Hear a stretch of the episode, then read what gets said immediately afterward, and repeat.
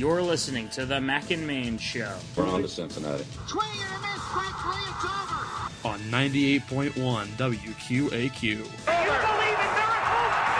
It's out of here! Bartolo has done it! the soundtrack of Quinnipiac. Yo, I never f- Wayne, I never f- Drake. All my life, man, f- safe. If I did, I'd menage with him and let him eat like a cupcake. My man, fool, he just ate. I don't duck nobody but tape. Yeah, that was a setup for a punchline on duct tape. Worry about if my butt fake. Worry, about y'all are straight. These, girls are my sons, John, John and Kate. Plus eight. When I walk in, sit up straight. I don't give a f- if I was late. Dinner with my man on a G5 is my idea of an update. Hut, hut one, hut, hut apologize for the two. Big. Big butt two. That was real. This was really not real anything that I planned. Just a total, total guess on you know whatever the sequencer had lined up. So Yeah, I mean, uh, I mean, I don't know. I, I don't know if anyone's expecting me to come here either, because usually this is obviously the Mac and Main show. But I guess today, Jack, it's the the the, the Main and, and Kerr show, or the Kerr and Main Kerr show. Main show. Yeah. I Yeah. Mean, uh, geez, it's, it feels weird. You know, we're sitting in the studio here, 8 p.m. on a Monday night. This hasn't been the case at any point this year. Uh, and I and you know the plan was to come in, you know, top of the hour. We're we're four minutes late. We apologize, but um, I had some business on my end too. Eric It's 10 had 2. some I apologize. 10-2. Uh, Jack was late because of me, not because of Jack. So Um, I you know I I planned you know we're gonna have a good you know uh, the the the intro that you guys usually hear isn't queued up into the computer. You know the music is totally just out of the world Nicki Minaj, which I absolutely could not stand. I tried to get Chris Brown queued up and it just didn't happen. oh no, that's Um, tough. So now this show is just off to a rocky start, and now I'm just thrown off. You know hey, what hey, I'm saying? hey! It can only go up from here. It can only get better from here, guys. This is 98.1 WQAQ, this soundtrack of Quinnipiac, and you are listening to the Mac and Main show. Here it is a Monday night at 8 p.m. Guys, for the first time all year, we are live in studio. Steve McAvoy could not be here. He had to attend to a personal matter tonight. So in his place, we have Eric Kerr, newly appointed class of 2022 president. Uh, also, my roommate. Fun fact. Yeah. and uh, he has a show uh, Monday nights at 7 p.m. and one he hosts that with John Surratt, the web manager here at uh, WQAQ. Uh, and on that show, they mostly talk about basketball. And it happens to coincide with the fact that the NBA Finals is set and is going to happen. Uh, that that series is going to tip off on Wednesday night. So uh, it it you know if there was a week where Steve had to sit out, you know it would be tonight because we would just have Eric Kerr come on and preview the series anyway. Right. And uh, now we can do it live in studio instead of having to pre-record. So this Right. this you know ended up working pretty well. Exactly. And also, uh, John and I also had previous commitments at 7, which is why we weren't able to have our show this week and one. But I guess you get the best of both worlds with one of us, each of us, on uh, the 8 o'clock hour. So And can't really complain, right? Got him, you, we got him on the Mac and Main show. Well, you, do you even have an intro in here? Do you know? uh, we haven't made our intro, but I usually, right. like, All you right. know, I usually then- just get us hyped up. Well, then I'll for- tell you what. Well, as as the show programming manager, we'll make sure that you get an intro. All right.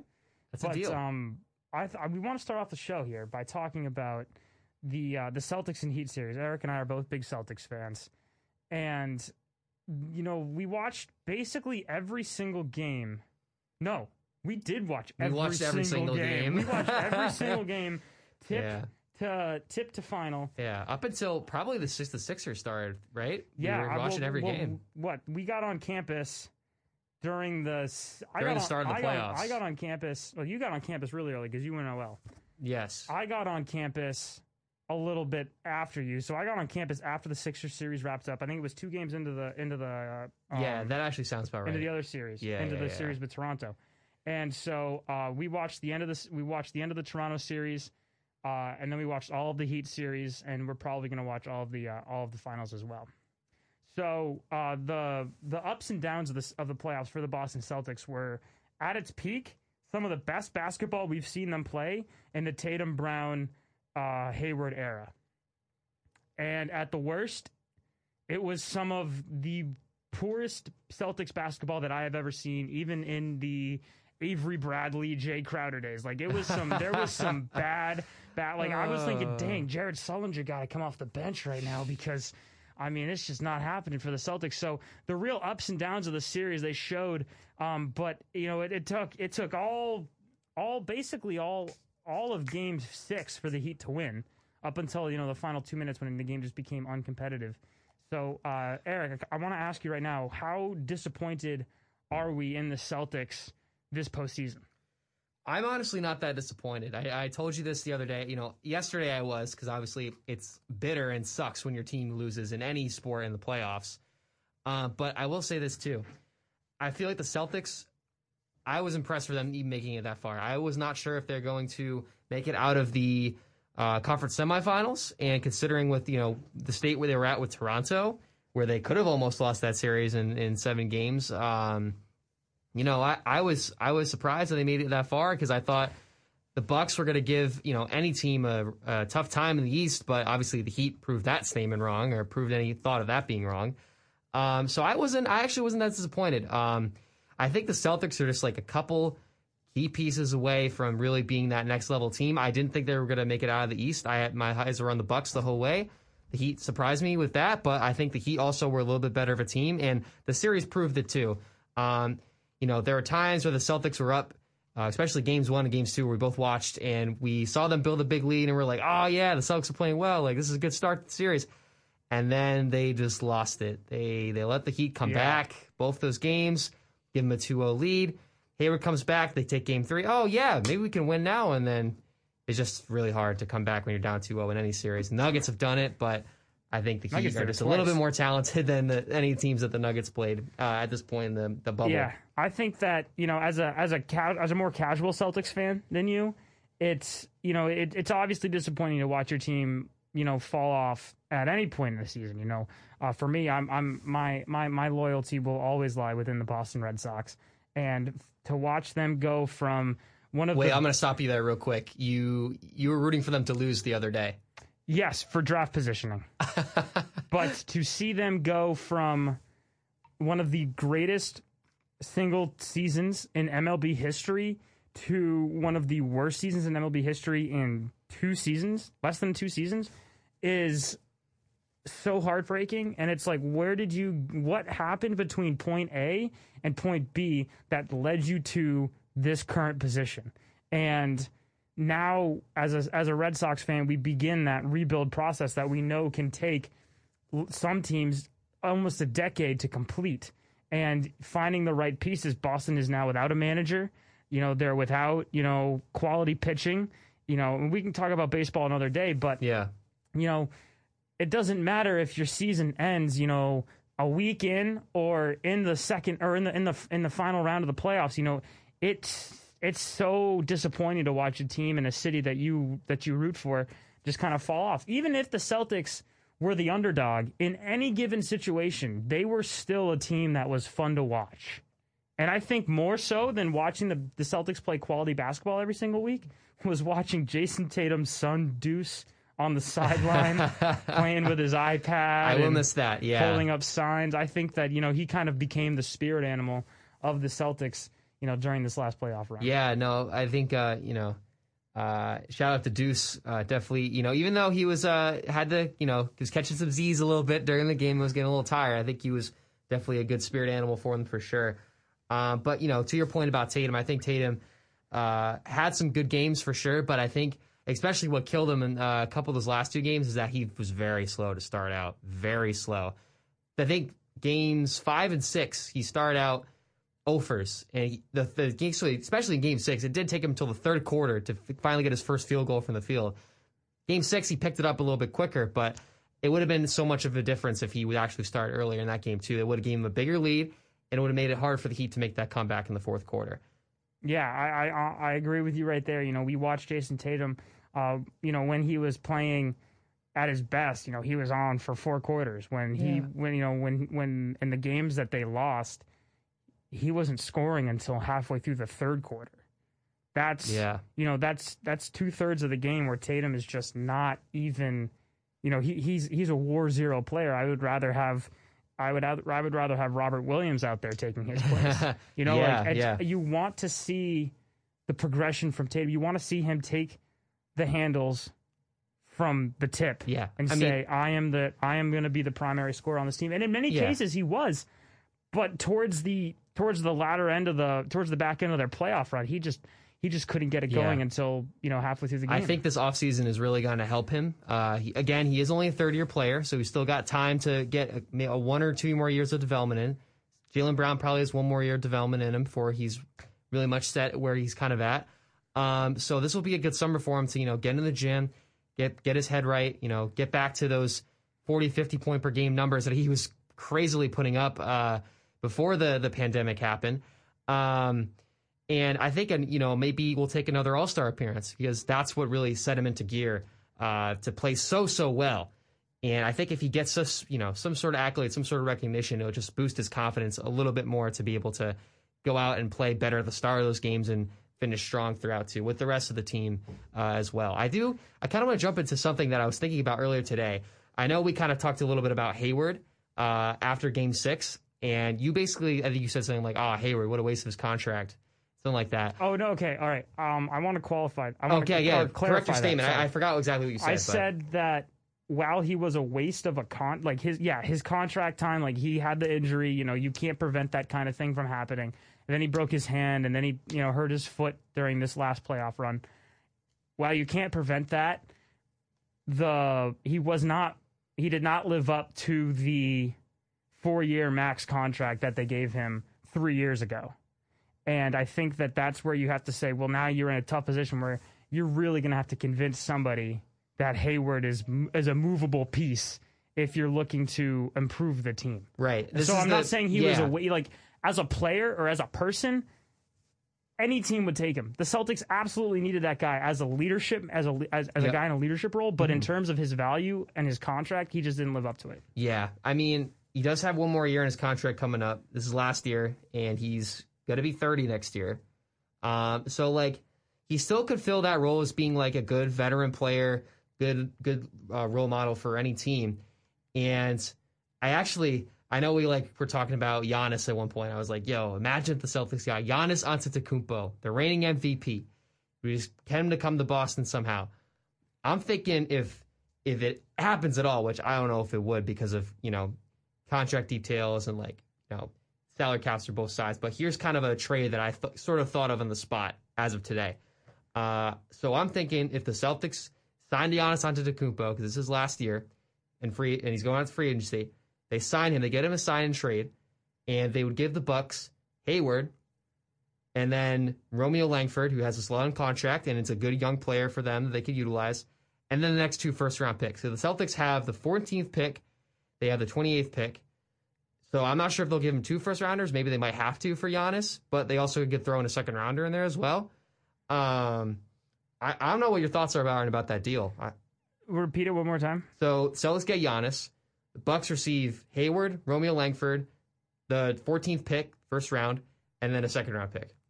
I think that's a that's a, you got to pull the trigger on that.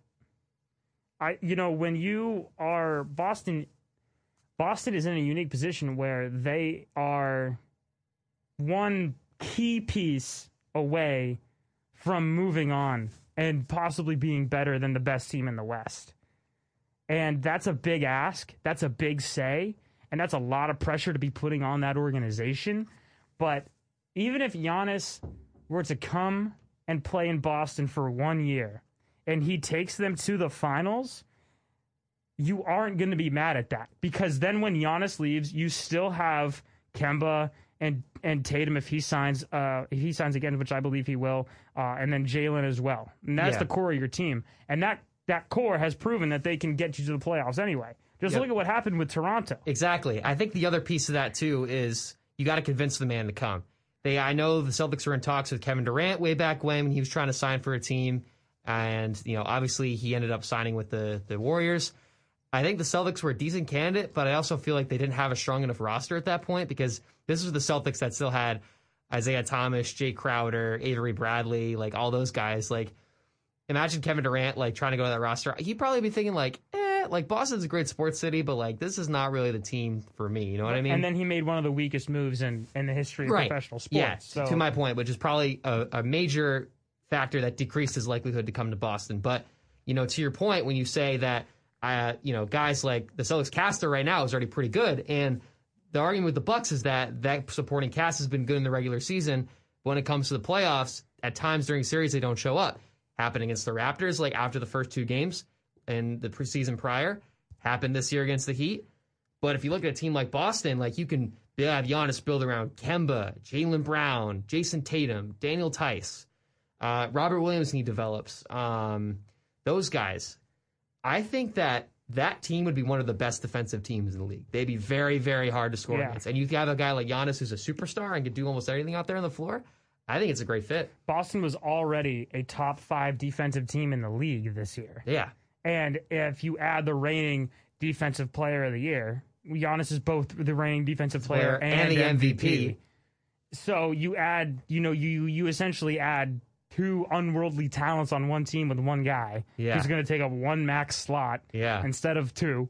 You have, you know, that is that is beyond that is beyond a great chance for Boston to go out and and be the best team in the NBA, even if it's just for one season.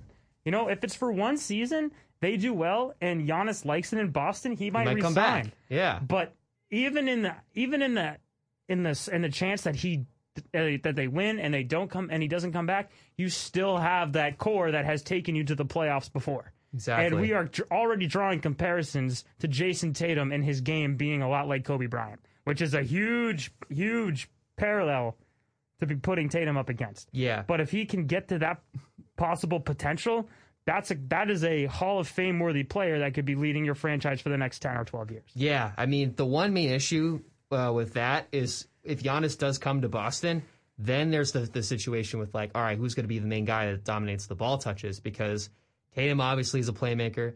Kemba is obviously a playmaker. Jaylen Brown has shown that he can be a playmaker, and then you throw Giannis in there too. It's going to be tough. I mean, you know, obviously Brad Stevens is good at getting guys to adapt to the system. So if he can get them to kind of like, you know, uh, not have them touch the ball as much when you play with them with the system, pass and move the ball around a little bit better.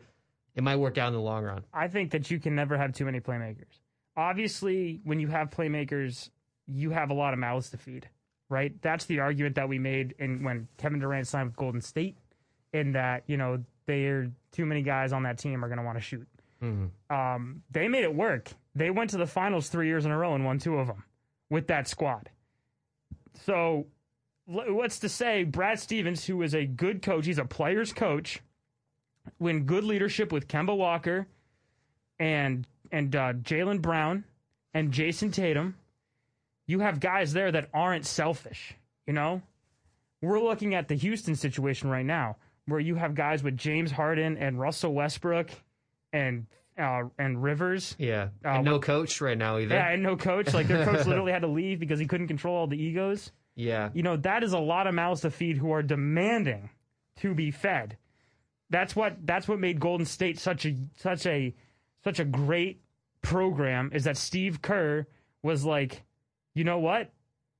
I don't care how much you want to touch the ball. I don't care how much you want to shoot the like whoever's open gets the shot. Yeah. You know that what that's what made that program work in Golden State, and I think Brad Stevens can replicate that because his players are always going to say he is a player's coach. He wants us to win the game. He'll yeah he'll he'll he'll be the one that controls the lineup, but at the end of the day, he is going to be saying, look, your first option shouldn't be the one that you go with. You got to look at your other options. And Exactly. you open up the floor with four playmakers on the floor. Yeah, and if you know, with Giannis, uh, like when he played against the Heat, they obviously expertly had four guys crashing into Giannis whenever he tried to drive in the paint, so he would have to kick it out to somebody. But all they can do is just shoot threes, and if they're missing their threes, then it's not an effective strategy. But you can get guys like you know Tatum getting a pump fake up, driving to the rim, drive kick, drive kick. Then it creates a whole bunch of openness for an, a lot of running around the defensive side. So. yeah. I mean, hey, hey, Giannis, if you're listening to 98.1 WQAQ, hopefully this will convince you to come to Boston next year. We'll put, it up, we'll put it up on the Twitter for you. Um, yeah, before we move on, I want to I want to give you a crazy stat that Jacob Resnick sure. told me. Throw it at me.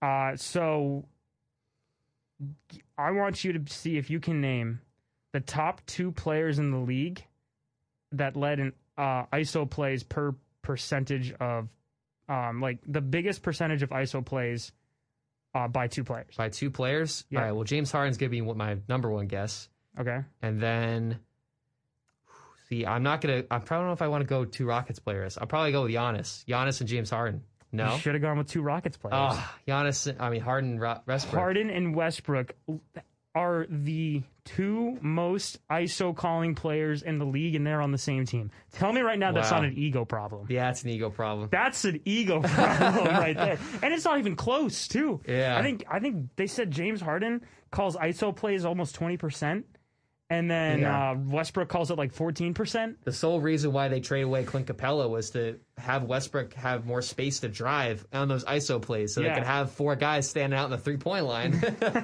And it didn't Oh, work. God, it didn't work. so that's that is the key stat of the day. But um, we we kind of got off on a on a track there about the Celtics. But let's get back to the matter at hand in the present, and that is the NBA Finals. LeBron James, remarkably, for the tenth time in his career and the ninth time in the last ten seasons, is going to the NBA Finals. He has missed the NBA Finals once this past decade.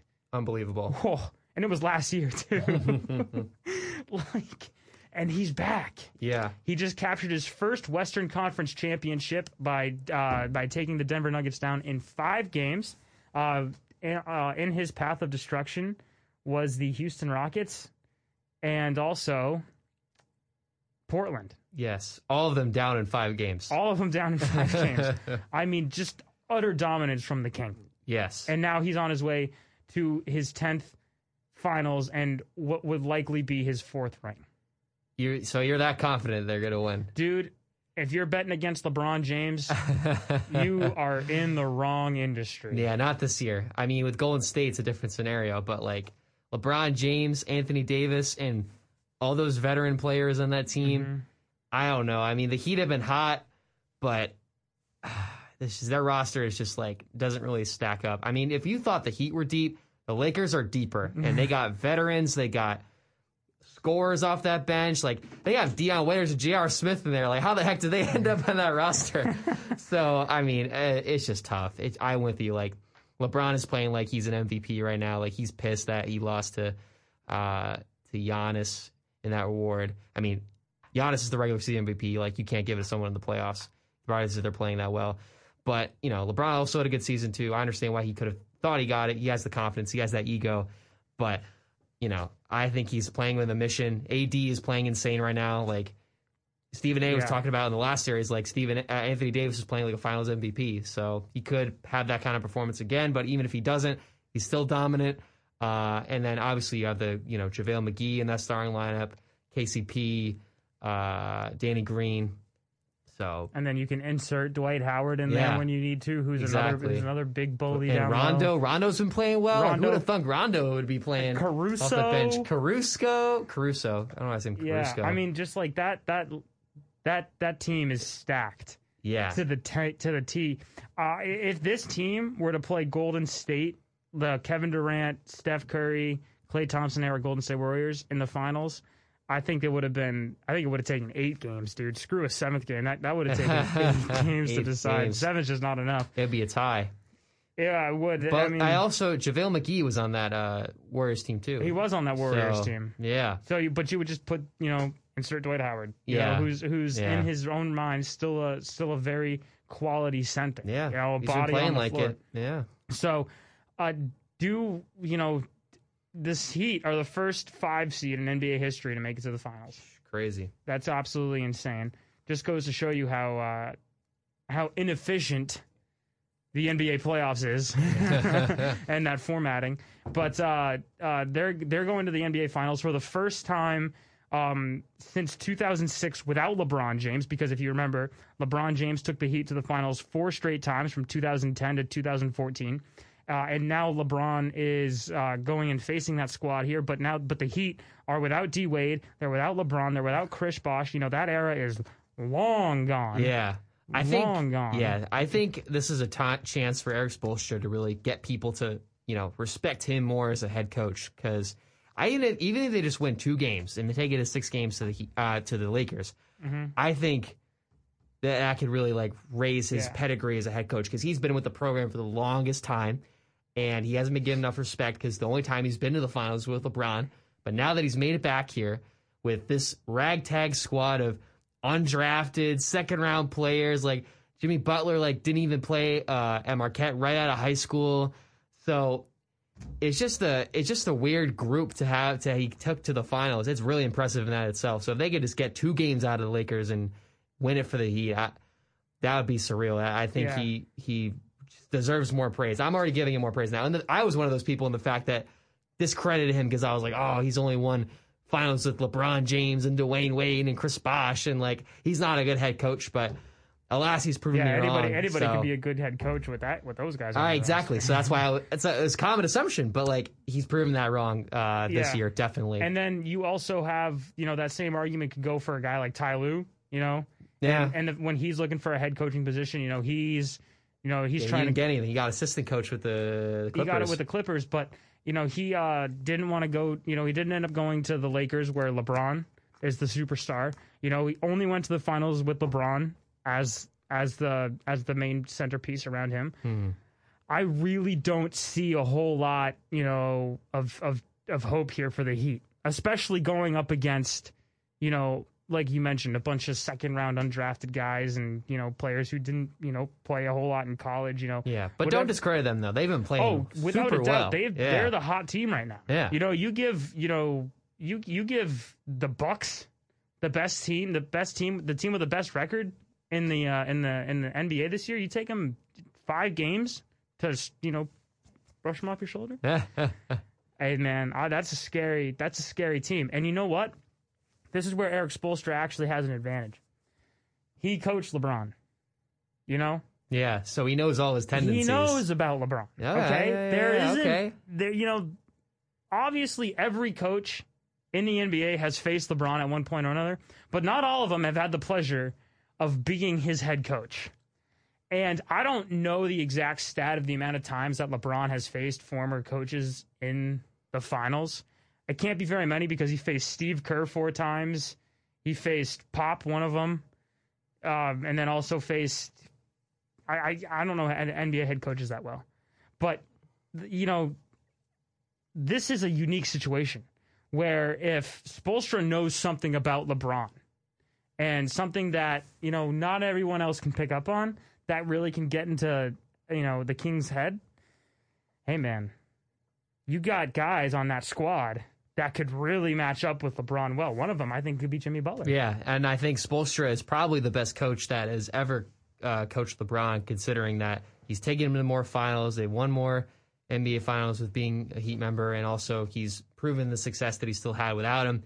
Uh, I think Frank Vogel's probably the second best, though. I think Vogel is a also a good coach. I think he has a, a great scheme, and he's obviously it's worked well for that team. He knows how to coach up two superstars. You've seen in the past with him when he coached the, the Pacers back in the day with Paul George and Roy Hibbert uh, and Lance Stephenson, all those guys. So mm-hmm. he knows how to win with superstars.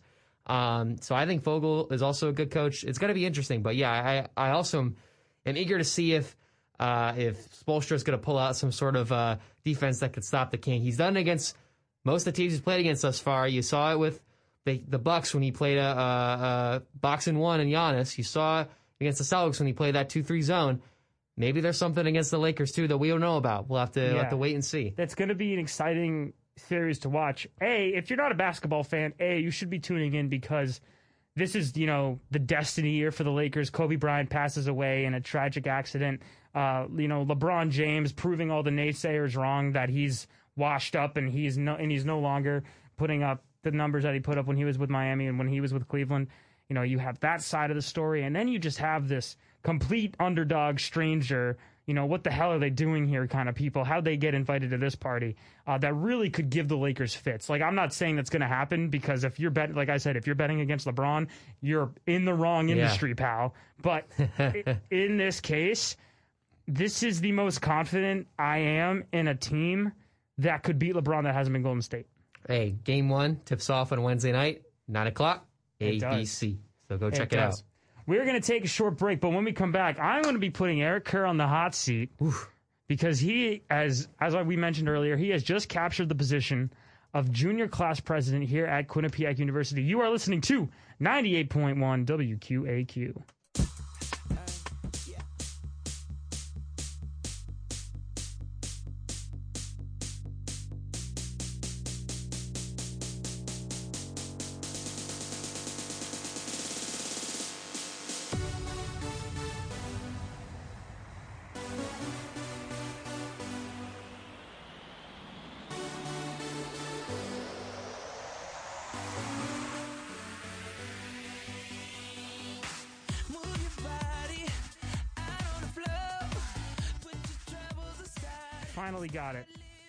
Got the music I wanted to intro us back in. Let's go. It took me a little bit.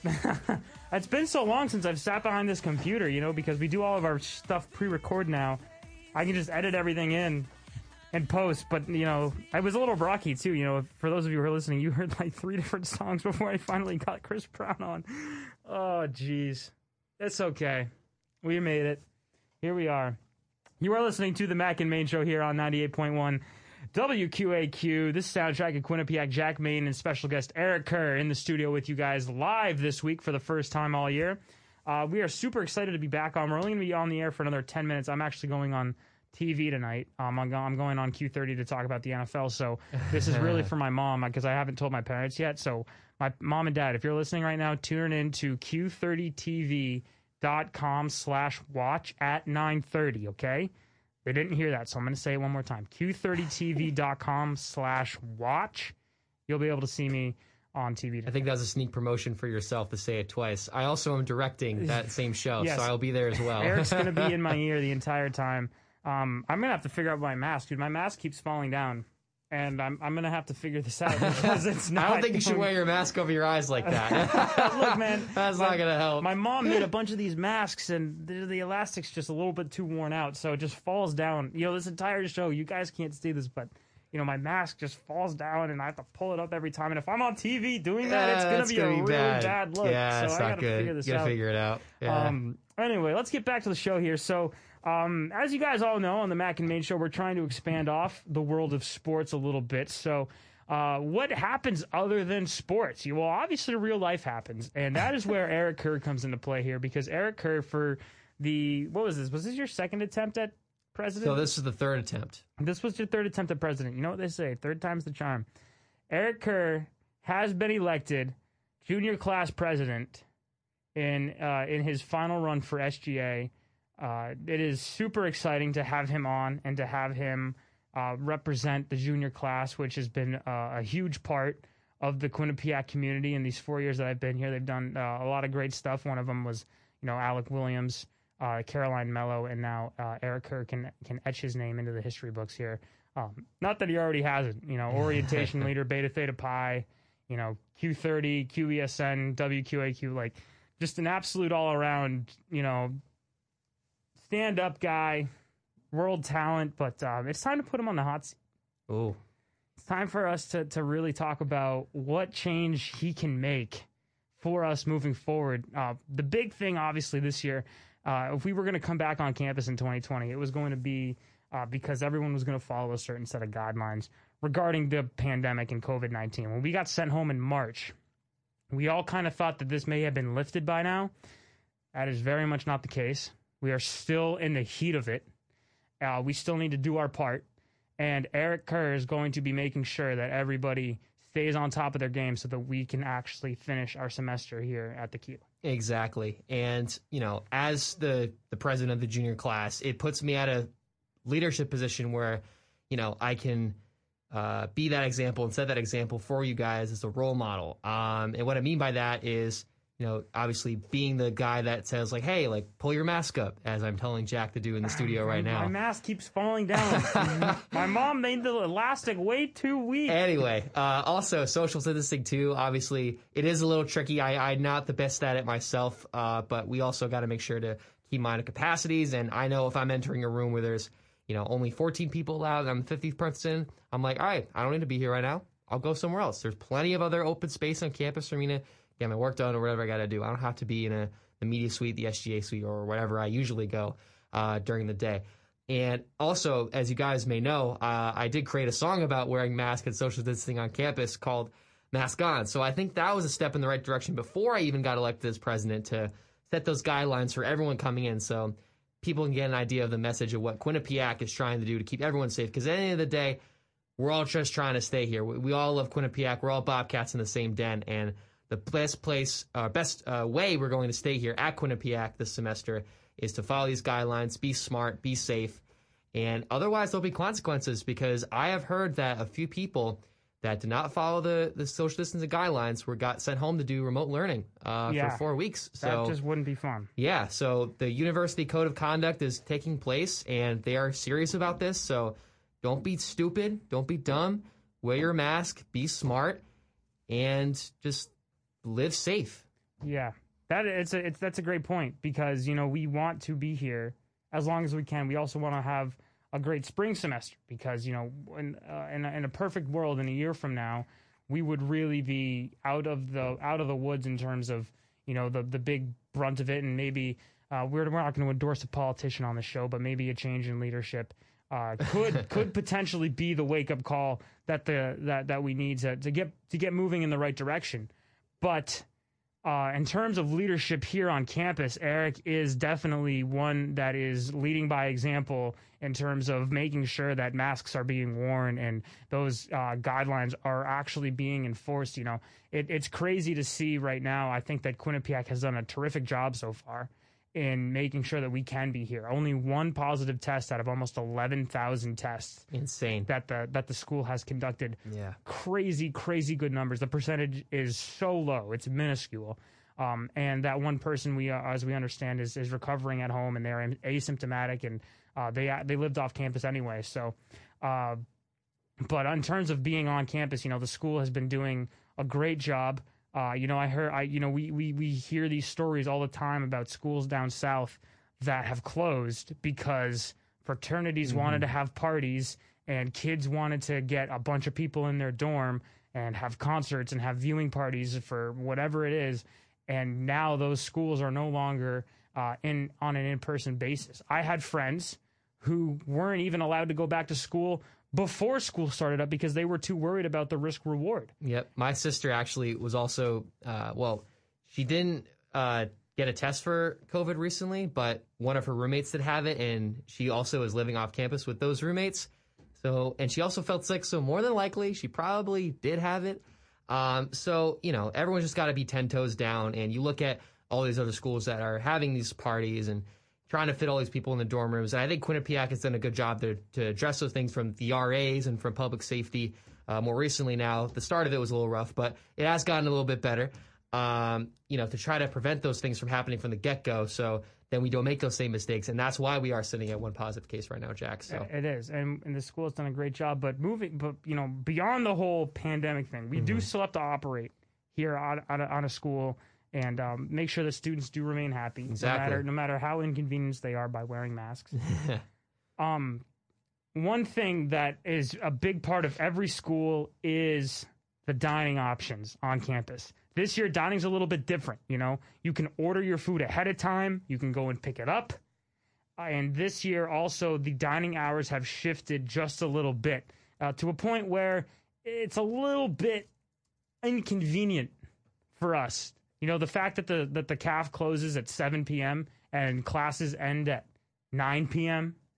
That's a little that's a little tough. It is tough. Uh, I have been hearing a couple, you know, uh, DMs from uh, a few people trying to get and these and other initiatives changed uh, for dining to try to improve their experience. Trust me, I'm working on it. I already have compiled a huge email of just all the things that, and one of the things I did when I campaigned uh, was, you know, I asked people about what things that they had issues about with the semester and any sort of, you know, concerns, suggestions that I could, you could make to me to help fix that.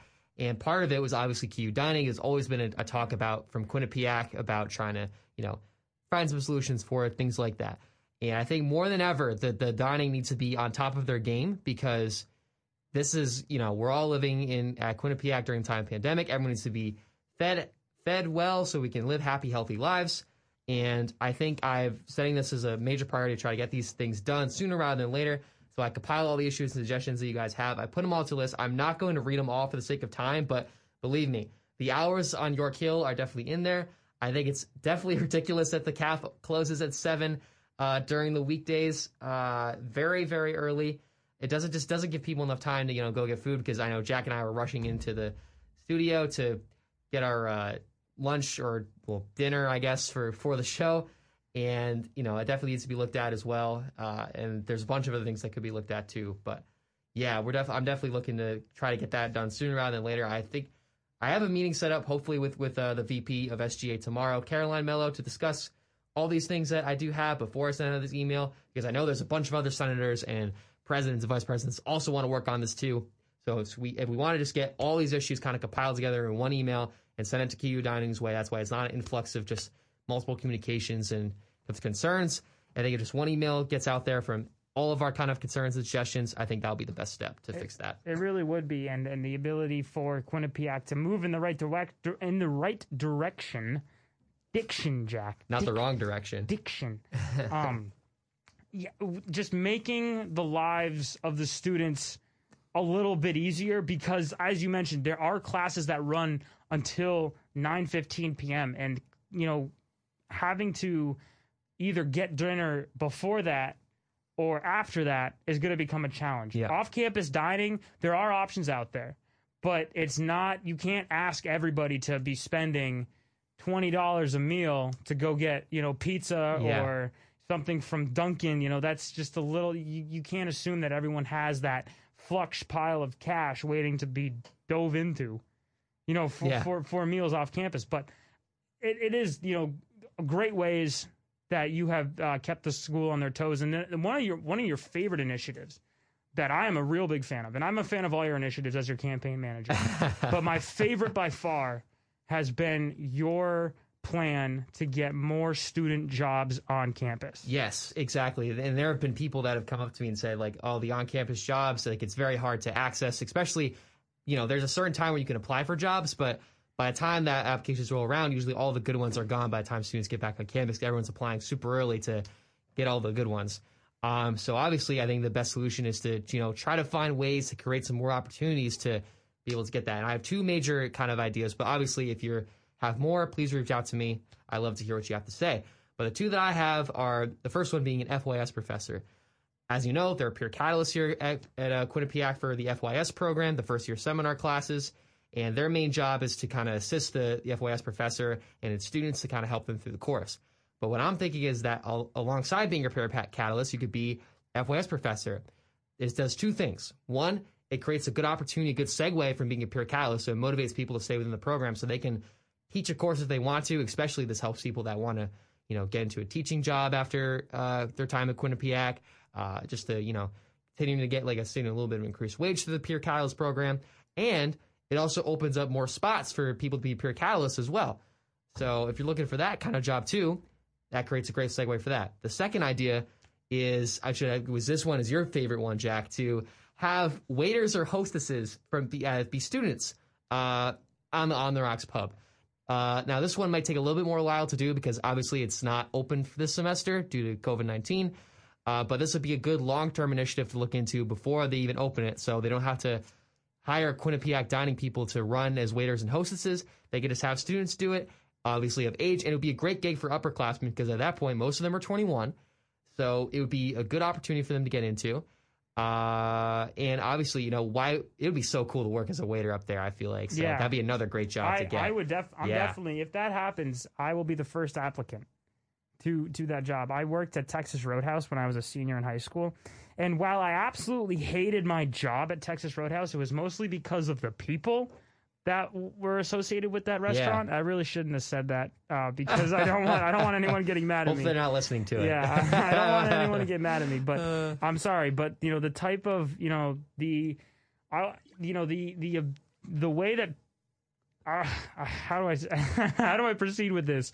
Um, it's the the aura of Texas Roadhouse. I'll say it's very, it's just not my taste. You know, and I, you know, working as a bartender is something I would love to do, Yeah. or a bar back. I love the show Cheers. yeah. And Sam Malone is, you know, a sex icon in so many eyes, but uh, him, you know, like, you know, kids want to grow up and they want to be uh, the, the man's man, and that is what Sam Malone is. And uh, he was a bartender, and and that is something that would just seem so cool. Yeah, I think that would be a good segue to that kind of field too, if their inter- students are interested in that. And also, for a student going to like a on-campus public, what would be a better vibe than to just have a student be your waiter, have that student Quinnipiac energy coming to serve you and give you your drinks and all that stuff? I, I think it'd be dope. I think it'd be really, would be really dope. cool. So those are the two, two initiatives I want to focus on first. I also want to advocate for uh, uh, uh, other other initiatives for uh oh my god i'm blanking right now I, it's been it's been a long one um so that was uh, on-campus jobs, and oh, uh, intramurals recreation initiatives that I do want to get into too. But I want to focus on the on-campus jobs first. I think it is a bigger issue. Dying obviously is a big issue, but hopefully that one email being sent out can solve more of those issues and not. So I'm trying to like make this kind of a big priority. Once this email sent out, I definitely want to start working on the on-campus jobs first, and then get to the other intramurals and recreation initiatives I do have in mind. Yep. And we're gonna continue to bring back uh, Au Bon coffee because I can't Yes, stand I know you're a big Audubon I coffee can't stand Starbucks. Believe me, I have that in the email. I have I it in there. I cannot stand Starbucks. I have it in there. ladies and gentlemen, it has been great to be back in the studio for an hour. It Wouldn't you has been. Yeah, I mean, I, Eric- I was glad. I was glad that you invited me on. I was like, oh yeah, wow. I, you know what? It worked out really well to where we only were able to do an hour show because I have to. We, we both have to be at Sports Yes. Uh, Steve wasn't here. Uh, we we wish him well. With uh, Steve, if you're listening right now, we, uh, hearts are out to you uh, as you attend to this, uh, as you attend to your family right now. But um, in the meantime, guys, if you are a fan, please go follow us on Twitter at Mac and Main. Go like us on Facebook. Subscribe to us on YouTube. Uh, and then also go check out our blog on WordPress as well. And also, go check out And One. Go check out and one and one WQAQ on Twitter. Follow me on Twitter at Eric M Kerr, and also follow my Instagram at eric.kerr12 so you can check out all the things I'm doing for SGA or just the fun stuff in life. You know. That's absolutely right. So, guys, be sure to be back here Monday nights at 8 p.m. here on 98.1 WQAQ. Eric, any last words? Uh, nah, just uh, Stay woke. stay woke. Stay woke, wear your mask. Don't sneeze in public. And as always, be back here. Mask on. Mask always on. As always, be back here Monday nights at 8 p.m. You are listening to 98.1 WQAQ.